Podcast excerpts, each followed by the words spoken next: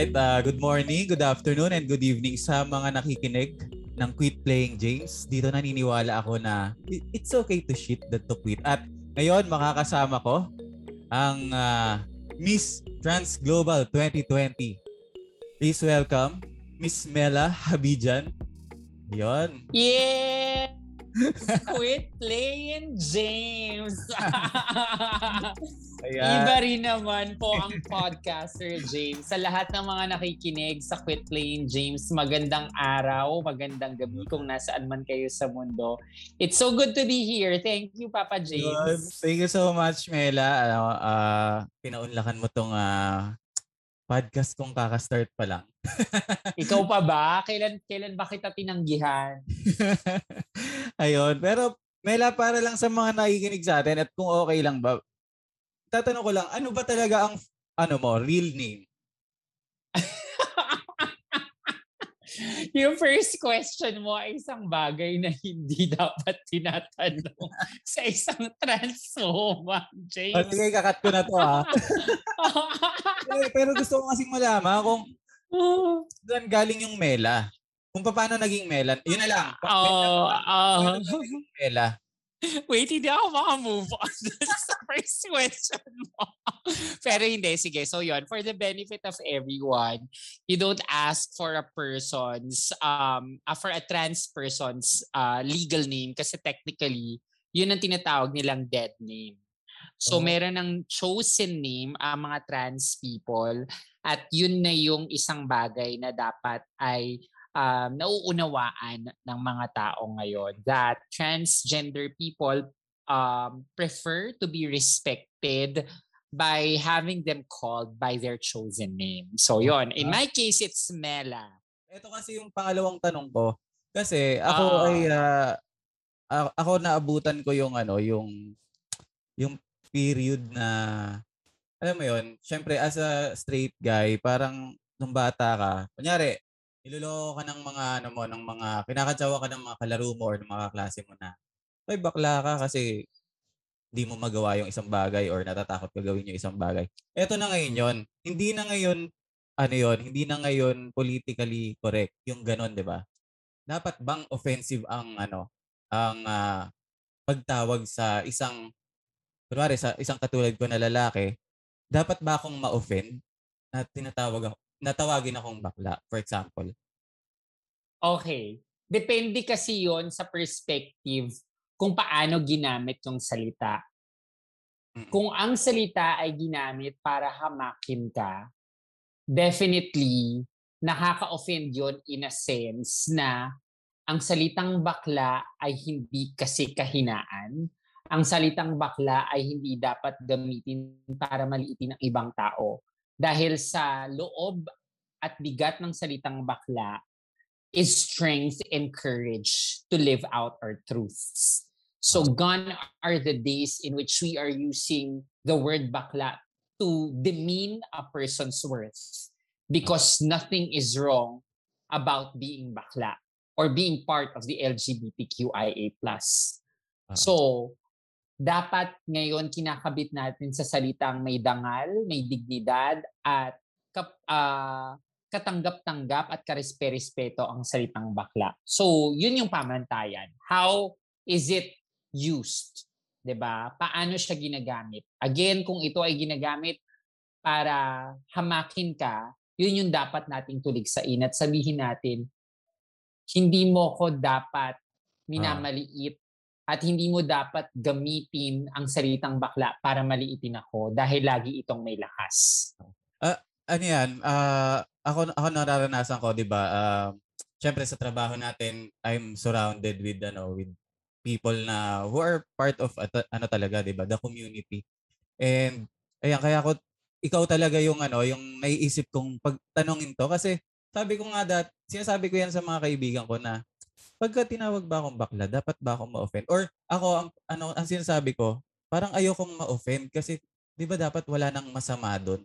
Kaya lang, yun nga, tama yung sinabi mo na ginagamit siya dahil ah, gusto kang, yun, ina, gusto kang hamakin or ah, gusto kang kantsawan or ano, ah, palabasin nila na mahina ka dun sa gusto nilang gawin mo, yung ganon. Yes. Kaya ang pwede mong response doon, James, ay sabihin mo, hindi ako na-offend dahil tinatawag mo akong bakla. Na-offend ako dahil ginagamit mo yung salita para manliit ng kapwa mo. Ayun. Yun pala. Dap- yun, yun, yun. yun kasi, pala tamang sagot. yes. Kasi, kasi sa, sa, again, ang bakla ay malakas, ang bakla ay matapang, ang bakla ay karespe-respeto. So, be proud kapag siguro um, ang kahulugan ng bakla pag sinabi sa iyo ay naandun sa mga linyang yon. Pero call that person out kung ginagamit niya yon para maliitin ka. Mm. Ayun. So, thank you so much, Mela. Kita mo nga, uh, unang question pa lang natin, uh, mali na kagad yung ano ko, yung... And that's okay. That's okay, James. ang, ang sinasabi ko nga parati ay nasa period kasi tayo ngayon ng, uh, pa, ng panahon kung saan marami tayong binabago na mga nakasanayan natin in the past. Especially sa edad natin na namulat dun sa iba pang kultura ng pagtingin sa LGBTQIA+. Even I, ang dami ko ring mga natutunan along the way. Kasi marami rin akong mga maling uh, points of view in the past. And now that I am advocating for LGBTQIA plus rights and advancing um, the cause for um, equality and diversity and inclusion, uh um, mas namulat ako na um, ang dami pa nating tatahaking landas. But we are getting there. We are slowly getting there. Ayun. Ah, uh, yan, sabi mo, nabanggit mo nga na you're advocating.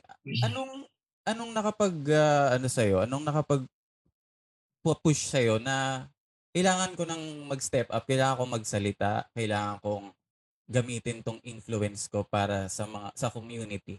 Ang dami ko kasing nakilala, James, na mga hinamak na mga LGBTQIA+. Um, in the past, I was a teacher. Professor ako sa isang um, university, public university.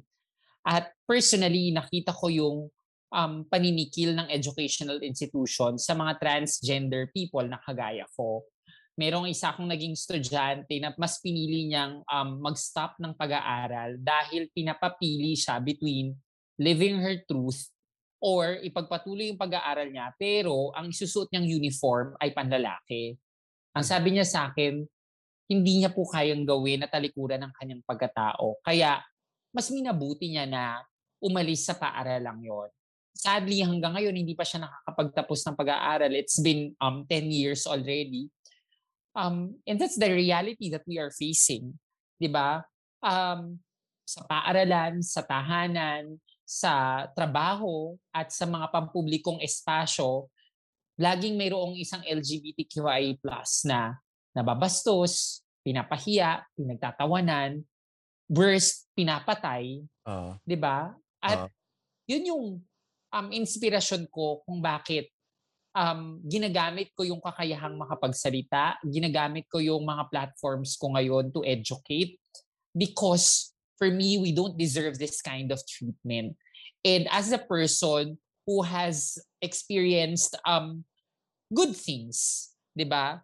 Um, from acceptance of my family na hindi lahat ng LGBTQIA plus ay nakakaranas hanggang sa pagtupad sa pangarap, hanggang sa uh, pagkakaroon ng mga um, ganitong uri ng espasyo na pinapakinggan ka, I'd like to believe that I want to share what I have because everybody deserves such kind of respectful treatment. 'Di ba? Hindi pinipili ang pagrespeto. Dapat bawat isang tao ay nakakatanggap ng pagkilala, ng pagtanggap, pagyakap at pagrespeto no matter what. Ayun. Pero dumating ka ba sa point Mela na ano, na parang Parang walang nangyayari, ah, parang ayaw akong walang nakikinig sa akin, ganyan? Hindi dumating sa walang nakikinig sa akin. Kung hindi dumating sa punto na parang may mga taong makukulit.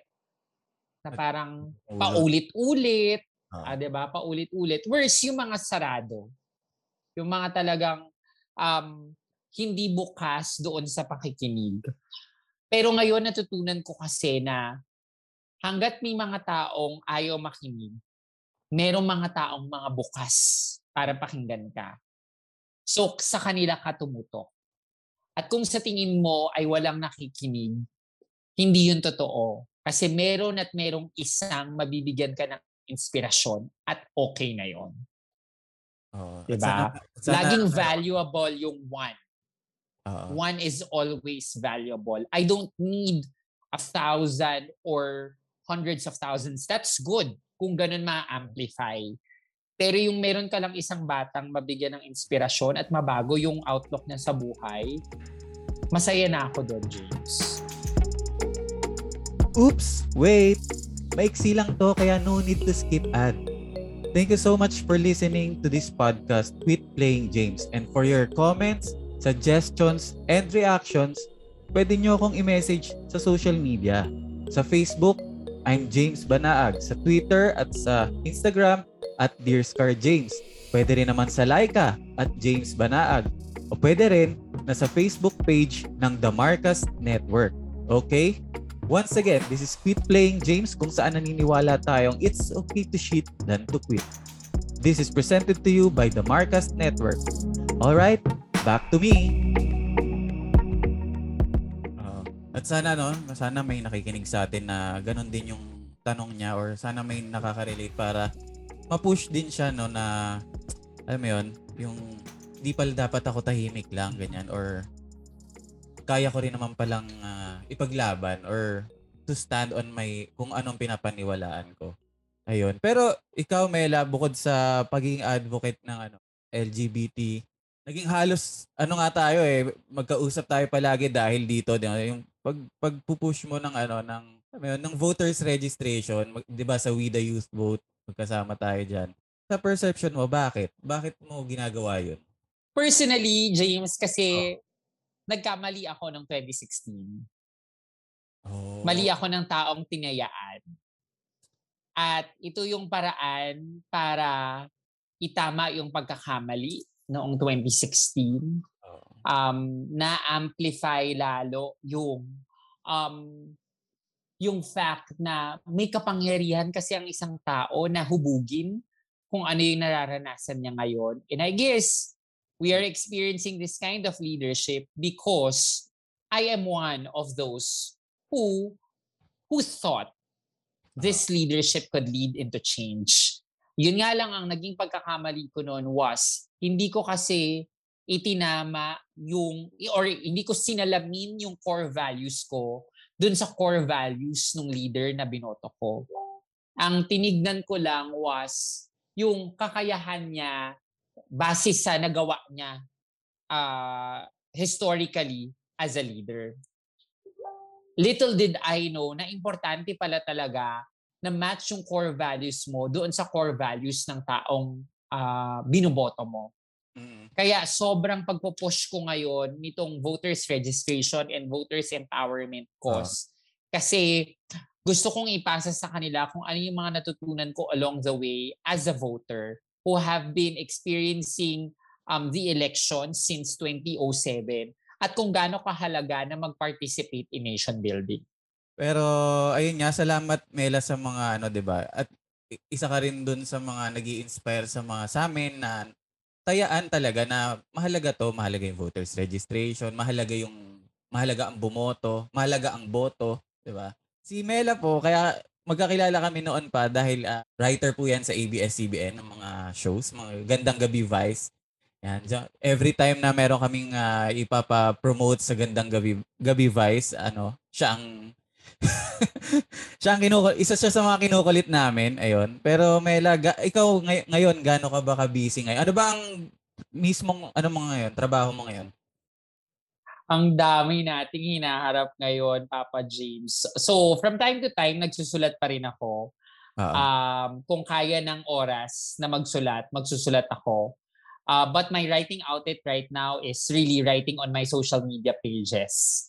Um, I plan to release uh, a blog para mas Yun. makapagsulat ako manang mas makapagsulat kasi nakakamiss magsulat, 'di ba? And hopefully itong naiisip naming parang um, concept ng kaibigan ko, maisulat naming dalawa. But eventually naman yan. Um, also, uh, pinalad naman tayo na magkaroon ng espasyo on, on show business. Um, umarte tayo sa ilang mga teleserye at uh, digital shows sa I1. Um, hopefully, um, when uh, the pandemic ends, ay magkaroon pa tayo ng more opportunities to to act and take on trans roles. Kasi sobrang ganda nung opportunity na yon of visibility. Um, ang dami nagpapasalamat sa akin kasi sinasabi nila na kaya pala at pwede palang maging artista ang mga kagaya natin, ang mga babaeng kagaya ko. Um, so ang laki nung nagagawa ng visibility in the media. Um, ngayon, I'm happy to be managed by Rice iHub Artists. Yes, congratulations. At, yes, maraming maraming salamat sa ating mga kapamilya. Kay Kuya Miko uh, uh, na tinayaan ako para maging bahagi ng Rice iHub. Um, special shout out kay JD, kay Pat, kay, kay Kea. At syempre sa'yo, bahagi ka rin ng Rice iHub. Sa mga kapatid ko na si uh, Jay Miranda at si Kerwin King, of course. Yun. My King. Ayun. Uh, ayan. so kami po ang Rice iHub. Ayan. Um, of course, syempre, tinutuloy natin yung reign natin na Miss Trans Global. Um, patapos na ang aking um, termino as your reigning queen um, this October. But I think I've had a rich um, opportunity. Hopefully, I can still join my last pageant. Um, Tingnan natin kung kakayanin pa ng Pero, katawan. Mela, di ba yung ano, yung Miss Trans Global, talagang virtual na siya, di ba? Virtual pageant. Yes, oo. It is a virtual pageant. Masas masasabi mo pa lang ano eh, masasabi mo pa lang isa ka sa ano, isa ka dun sa mga reyna ng virtual pageant kasi puro virtual ngayon eh. Oo, lahat kasi ngayon ay um, kumbaga pinagana na virtually kasi nga ang hirap magtagpo-tagpo ngayon. But yun nga, I guess, grateful tayo to be living at a time in which technology has been a uh, great help for all of us. Just imagine, kung walang technology, kung walang um, Zoom or walang podcasts uh, ngayon, paano tayo ngayon magsusurvive sa kalagitnaan ng pandemyang ito?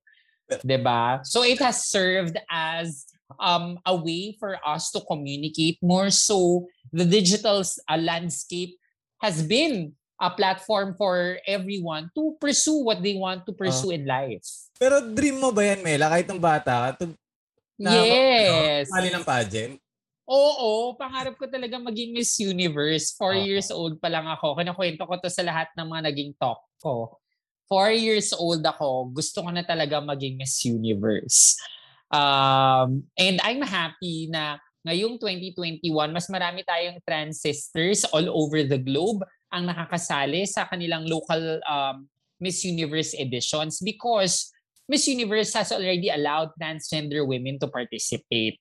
Um, we're so happy to be oh, seeing um, Angela Ponce, and now a Filipina at the Miss USA stage, si Miss Nevada, si Cataluna Enriquez, who served as a judge, by the way, sa uh, Miss Trans Global, na um, iwinawagayway ang trans flag uh, at the Miss USA pageant. So, nagbukas na ang pintuan para sa mga transgender people to really be there, be visible, be present, more so to take up those spaces na um na itit na tinanggal sa amin. 'Di ba? So now we can fulfill our dreams. Ang dami ko sanang gustong itanong kaya lang napaka-iksi ng time pagka ano, pagka podcast. Eh.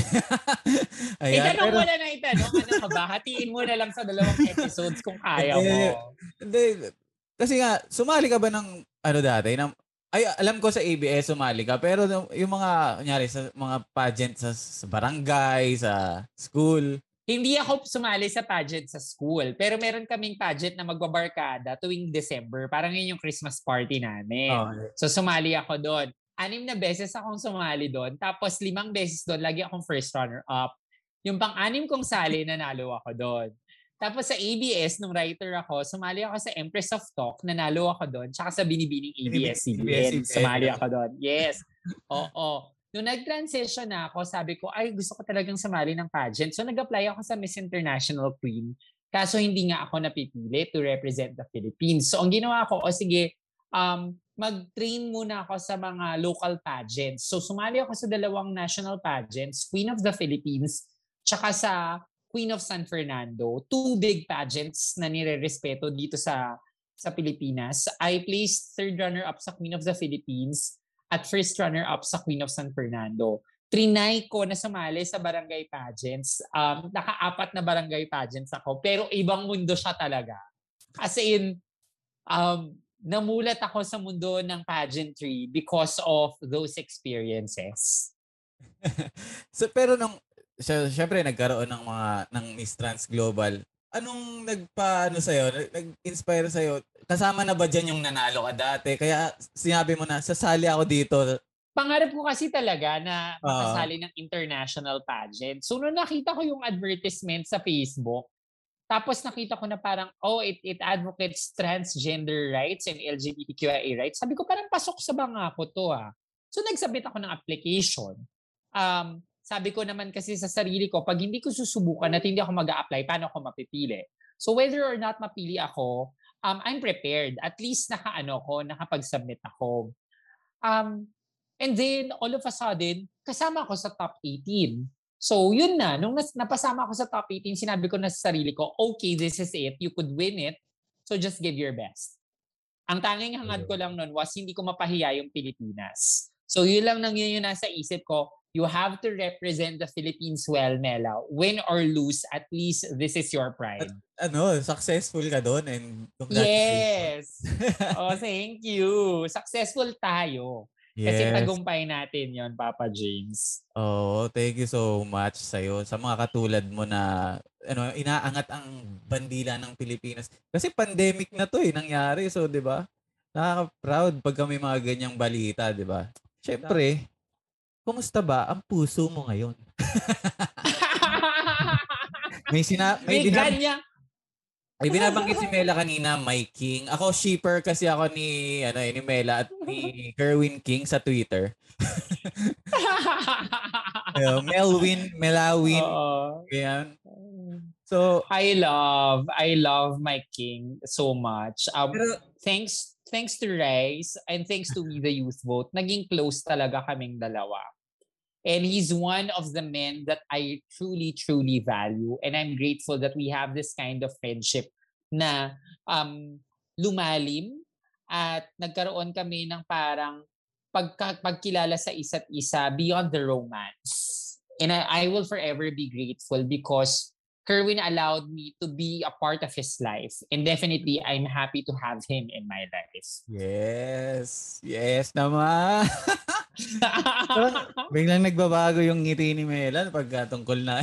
eh kasi crush ko naman talaga si Kerwin. oh, Hanggang naman. ngayon, wala Aminado, naman pagdududa yon. Aminado naman si ano dyan, si Miss Mela dyan. Ayan. Sigurado ako, kahit isa, meron nakikinig ngayon na parang gusto ko rin maging katulad ni Miss Mela. No? Na papanindigan niya yung pinapaniwalaan niya. Ano yung gusto mong sabihin sa kanila? Una, maraming salamat sa lahat ng mga nakikinig kasi binigyan niyo kami ng oras para um, namnamin kung ano man ang pag-uusap namin ni James ngayon. Sana meron kayong natutunan.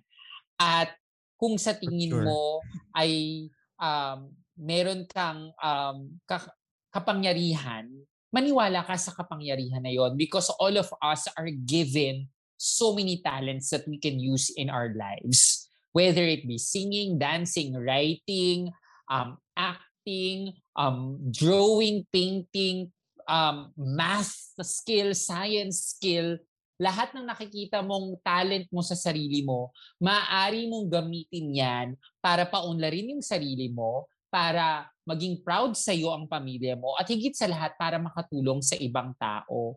Because our talents are given to us, naniniwala ako, para para ito uh, mapaganda ang mundo natin. So use them to your advantage. And um, hone it. Hone it every single day. Um, i-practice mo siya ng i-practice dahil magiging mahusay ka dyan. And trust me, wherever your heart wants to take you, hindi hindi ka maliligaw kasi pinagyaman na yan ng talino at talento na mayroon ka. Kaya wag na wag kang mawawala ng pag-asa. Pwedeng matakot, pwedeng magkaroon ng moments of doubt sa sarili, but always believe in the power that you have within because the fear and the doubt will always unleash the bravery and the courage that can allow you to fulfill your dreams. All right. Very well said from Miss Mela Habidjan and ayan, thank you so much Mela sa ano, sa pagpapaunlak mo sa aking podcast kasi yan, yan naman ang ano ko, yan naman ang goal ko na ah, sabi ko nga 'di ba, naniniwala ako it's better to shit than to quit. Parang ang ibig sabihin nun, okay lang mag-fail pero wag kang sumuko or wag kang huminto sa gusto mong gawin. So, ayun, kaya ako nga rin to ginawang podcast na to kasi gusto, gusto kong maki- nakikipag-usap sa iba't ibang tao. So, ayun, Melas, thank you so much. Sana makapag-usap tayo ulit dito sa mga susunod pang episodes. 'Di ba? At uh, yun, yes, definitely. A- anytime, anytime. Uh, James, salamat kasi inimbitahan mo ako. It means so much to me whenever I get invited because that's a space. Baka meron pa kasing um, hindi nakakarinig ng uh, ng boses uh, at mahalaga ang bawat espasyo to, to occupy them. So, it's never a no for you. Alam mo yan. so- you. anytime I'm always here whenever you need me. It's a yes for James Banaag. All right, Miss Mela Habidjan. Again, this is Quit Playing James. It's okay to shit than to quit. Bye!